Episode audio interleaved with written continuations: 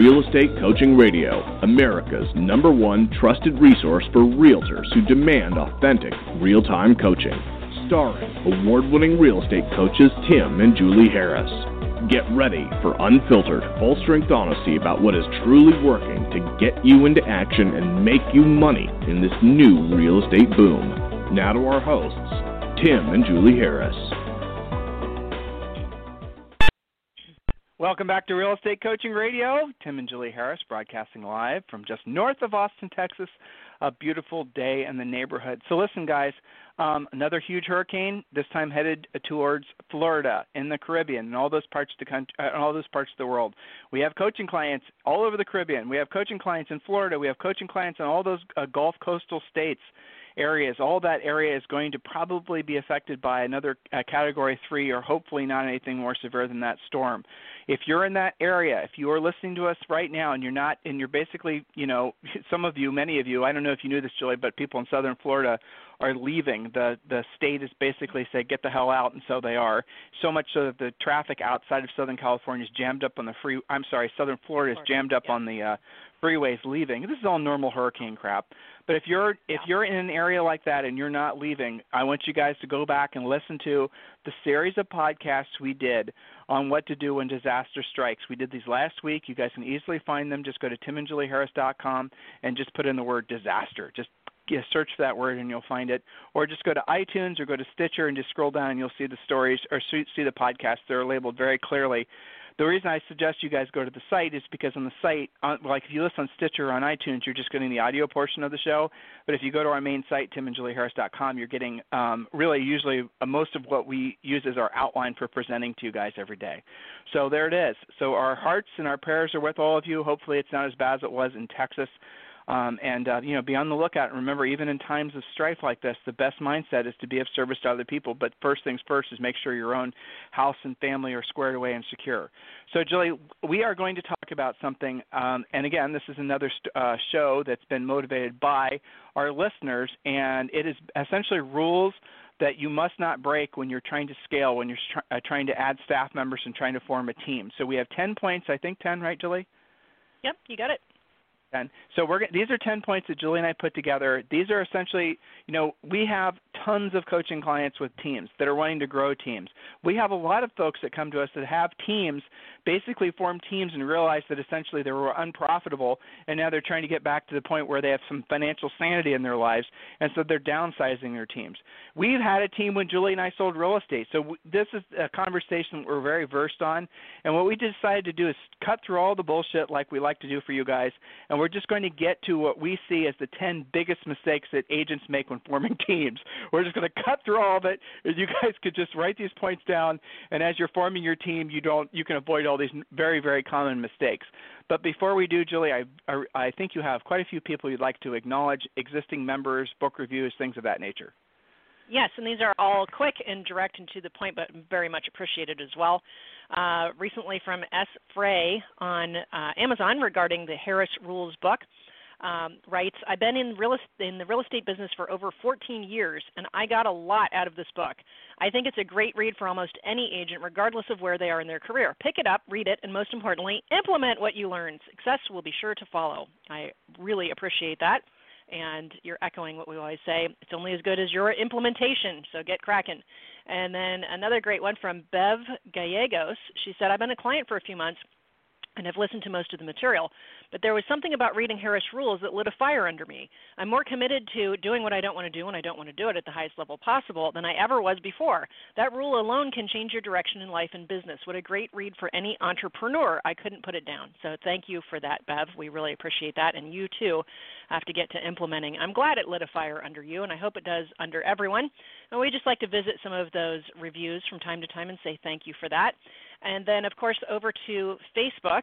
A lot of great discussion about marketing new construction. A lot of our premier members have new construction pro- projects that they have listed, and they're in various stages of completion. So, Janice Stevens has a great conversation going on with several of our other clients about how to market something that is just a you know half built or a pile of dirt or some you know stick built things that you know not every buyer has the same kind of imagination that we do uh, being in real estate all the time. So that's a great conversation.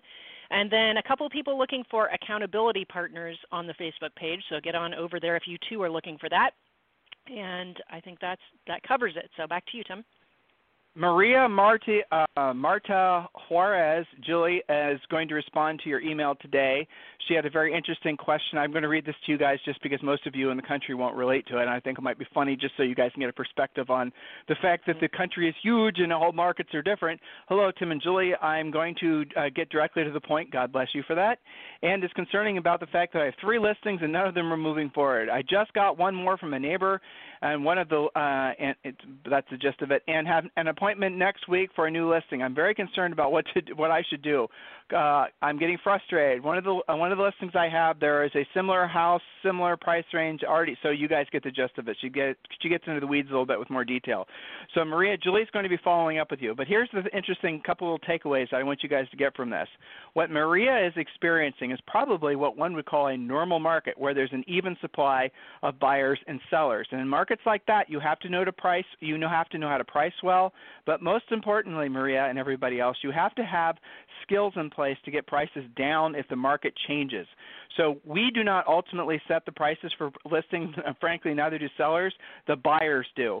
So there's a lot of education on Premier Coaching, exact scripts and techniques and systems, very drilled down very easy to understand and practical, uh, essentially systems for Maria and everyone else. When you take a listing, what the expectation is, the conversation you have with the seller, when you're you're laying the groundwork ahead of time, when to get price adjustments and all the rest of it. Um, so Maria, it's not an easily answered question, obviously, on our podcast. So what I want you to do is I want you to listen uh, for the email or look for the email from Julie, and also consider joining Premier Coaching if you have not done so. So Julie, why don't we jump right in? Yes, you got it. And I probably will just call her, but we will probably do both. So, yes, always here to help. Now, we're talking about why is it that real estate teams fail sometimes? And, you know, it'd be interesting to see the statistics on if anybody tracks how frequently that is, but I think it's quite frequently. So, here's a fact nobody ever plans to fail, but lots of people fail to plan. Whether you're a team or running a team, check yourself on these top reasons that teams fail probably you're not committing all 10 sins, but it only takes two or three to cause a team to fail. And if you have a combination of several, well, it's pretty much doomed. So let's be careful about this. Point number one why do teams fail? Well, this is perhaps the most obvious one from a coaching standpoint no lead generation, poor lead generation, inconsistent or unpredictable lead generation. Nothing happens without leads. A team is not viable without consistent listing inventory. Know your magic number. How many listings must you have at all times to meet or achieve your income goals? Now, here there's a couple of embedded mistakes there. Maybe the team leader has always known what their magic number was to achieve their goals, and then they hire two or three buyers agents and they don't revamp that number. They don't change things to support the team. They've hired people to maybe take some appointments off their hands, and that's great, but with that takes some of the income off of their hands, and they're still doing the same deals but making less money. Does that make sense, Tim? So we're gonna I'm gonna enhance that just, and I mean Julie got yeah. to the point, but I'm gonna add to it. Uh, just slightly, and we're going to talk more about this. Actually, a lot of our future point, our other points are going to be around this very thing. The idea that you're um, having um, assistants, essentially buyers agents, work for you, and that they're not lead generating is disgusting. Okay, so and my lead generating, I mean literally generating their own business, literally going out and doing open houses. The modern incarnation of teams, and this isn't the way it's always been, of essentially a bunch of hungry birds in a nest waiting for a worm to be dropped in their mouths by you, is not going to work. You're not going to make any money. You're going to piss away all your money um, and basically trying to feed these buyers agents. Most buyers agents are buyers agents for you because they don't, or frankly, because they just want to basically go someplace where they don't have to lead generate and they can just be handed leads. I get that's the current paradigm, but that business model is not going to work. And here's the bottom line reason why you guys again go to timandjulieharris.com and listen to the interview we did with Mr. Steve Murray, arguably the industry's expert on basically valuing real estate teams and real estate brokerages.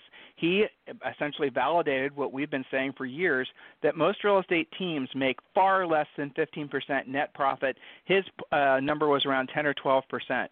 And so to drive this point home, that means if a team makes a million dollars in commission, the team leader, most of you guys listening, wanting to be team leaders or have teams and you're wondering where all your money is going, it's on average the very best you're going to do with a team that's generating a million dollars a year in commission is a $150,000 profit to you before uh, taxes. And that's all sides. That's the listing side and the buy side. So don't be skeptical or try to overanalyze. These are the real numbers. So in most cases, I can't even think of an example where it wouldn't be true. If you're running a business, if you're running a real estate practice where you have a margin that's, you know, 10 to 15 percent, if you have a slow month, if the market craters, if there's a slowdown in the economy, if interest rates increase, if mortgage things, if anything changes, and all of a sudden your business slows down, you're going to have fixed costs that you're going to be obligated to pay. It will not take any time whatsoever for you to start burning through your personal savings and essentially have some serious financial problems. We have seen this happen four times in our real estate coaching careers as the cycles change. So some of these big teams that have all these hungry birds that want fed, they are going to be screwed as soon as the market starts to change unless they change their relationship with these people who are their assistants in essence. So the bottom line is what we call smart teams, and a smart team, everybody leads generates. There's here's a simple analogy for you guys. There's people. There's a boat. You're the you know captain of the boat. There's people with oars, and then there's people that basically are sitting there watching the people doing all the work that have their oars in their hand. Everybody on your boat needs to have an oar in their hand. There cannot be no riders. Everyone has to basically be rowing. No riders, all rowers. In other words, every single person who's working for you has to be generating revenue. That includes your assistants, your assistants, your admins. They can be doing BPOs. Every single person working for you must be a revenue generator, cannot be a rider. Everyone must be a rower. So keep that in mind as we go through uh, these added points. Point number two the team leader doesn't personally have the skills, systems, or scripts mastered which they are attempting to delegate to team members. And I would say this is relatively a, a, a modern current phenomenon. Like in the past five years, we see a lot of agents who literally do not ha- know how to prospect themselves, do not know how to lead generate themselves, do not know how to basically be competitive with going after business really don't have their own skills. They aren't at a master level with their skills, and they think that in order for them to be successful, they have to form teams. They don't realize that by forming a team when you don't actually have master level skill set, when you aren't really, really a kick ass salesperson, your team members are going to eat you alive. The buyer's agents will eat you alive and you will not have the cash flow and you'll make an increasingly or a decreasing amount of profit to your business. You must be able to run your business based solely on listings. And after you've built your business around listings, if you want to add buyer's agents, that's a different conversation. But if you think that you can build a listing based team, or I'm sorry, a buyer's agents based team and make a profit, I'm sorry, but you're just plain wrong that is that is a simple fact based on actual math. So if you don't believe me, go argue with Steve Murray because he validated what we'd seen from our own analysis of this for the past you know 15 years.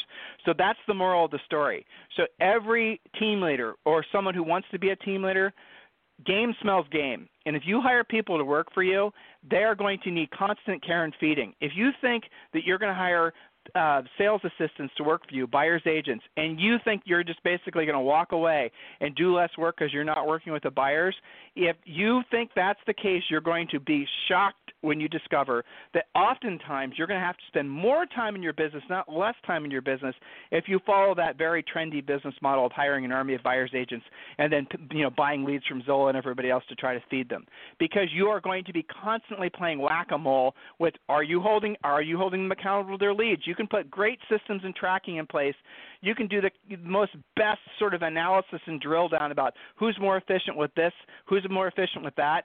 But if you don't have the skill set personally to jump in there and help them fix their problem, then you're basically going to be wasting money. You guys get it? So there's really cool systems to go out there and say, you know, buyer agent A is able to convert 50%, buyer agent B is able to convert 75% of their leads. You know, what are you going to do if you don't actually know how to do the job at the highest level when they have problems? You guys get it? They're going to smell it. They're going to feel it. They're going to sense it. They're going to see it. they're not going to stick around with you. You then have just basically seated your newest competitor who, who knows all your strengths and weaknesses all of our coaching goes back to the power of being a listing agent. And I think if you guys have been long term listeners to us, you know why, because it only makes sense. Working with sellers is mental work, and working with uh, buyers is physical work. Trying to build a profitable biz- a real estate practice around buying buyer leads and feeding them to buyers agents, guys, is an exercise in futility. Please remember I told you that. Julie, what's point number three? Yes, number three, the team leader is not just delegating, but they are obfuscating not following through, and actually confusing things instead of clarifying. To obfuscate literally means to cloud or to darken, to cover up.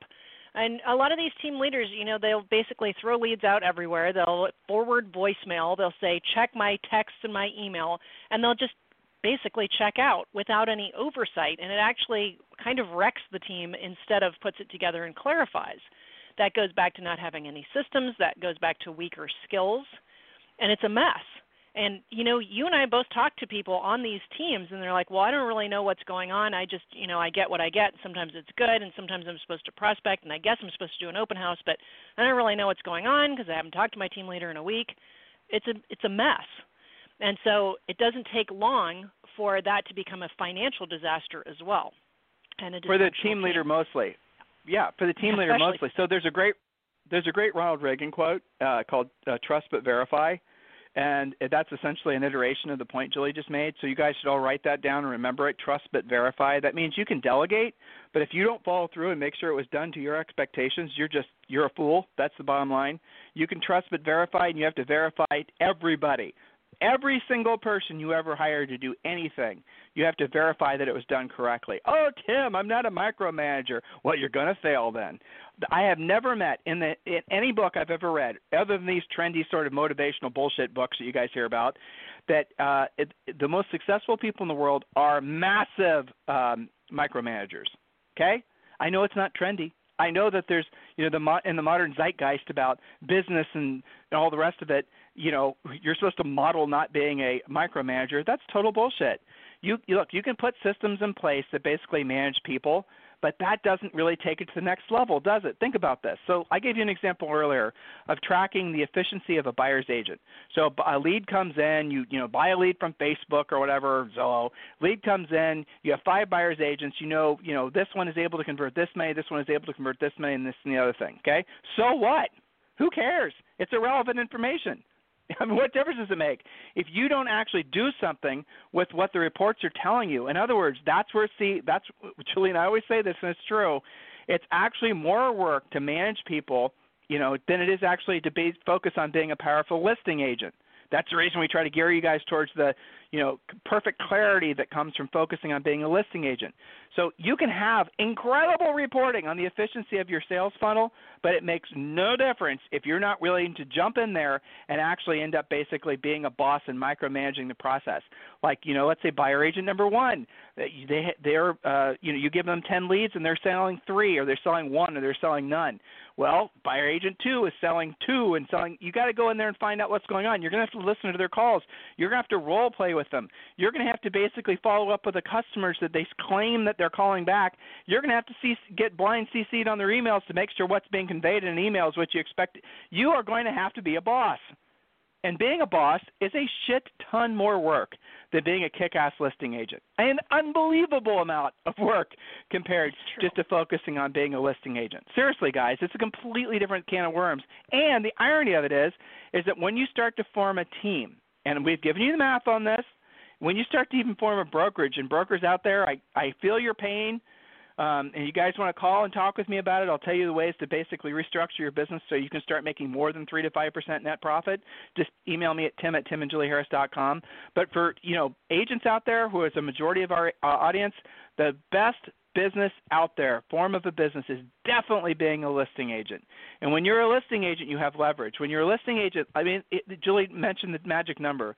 And you guys don't know what we're talking about if you're not longtime listeners, if you're not coach, uh, Premier Coaching members. You guys have got to know your magic number. Simply put, it's the number of listings you need at all times to exceed your financial goals. All, essentially, it's a number. Everybody has a number. If you have high, high average sale price, like our friends in Hawaii, you might only need five listings. If you are in some area where the average sale price is uh, like 225, you might need 30 or 40 listings at all times. But knowing that number gives you a sense of freedom and direction that just essentially buying buyer leads and trying to scale a buyer's agent based team will never give you. Now, again, we people love our competitors love to say Tim and Julie are anti-team. That's not true. We're anti-unprofitable team, right? We're anti-teams where the people that are actually team. That's right. We're anti you guys going broke. We're anti you guys being screwed financially when the market changes. That's what we're anti. We're anti bad business practices. We're anti people not building their business around being of service to others and having profit as their primary objective. Profit is your product. That's what we're anti. We're certainly not anti teams. So, Julie, what's the next point? Yes. So, speaking of which, point number four is pretty clear. There is little accountability, if any. There's no team meetings. There's no numbers reporting. There's no where's your next appointment? Are you on track, ahead, or behind of your goal? They're just kind of thrown to the wind. Very little accountability. And I think that that does go both ways, Tim, to your point. I think most team members, probably all team members, are happier when they know if they're winning or losing.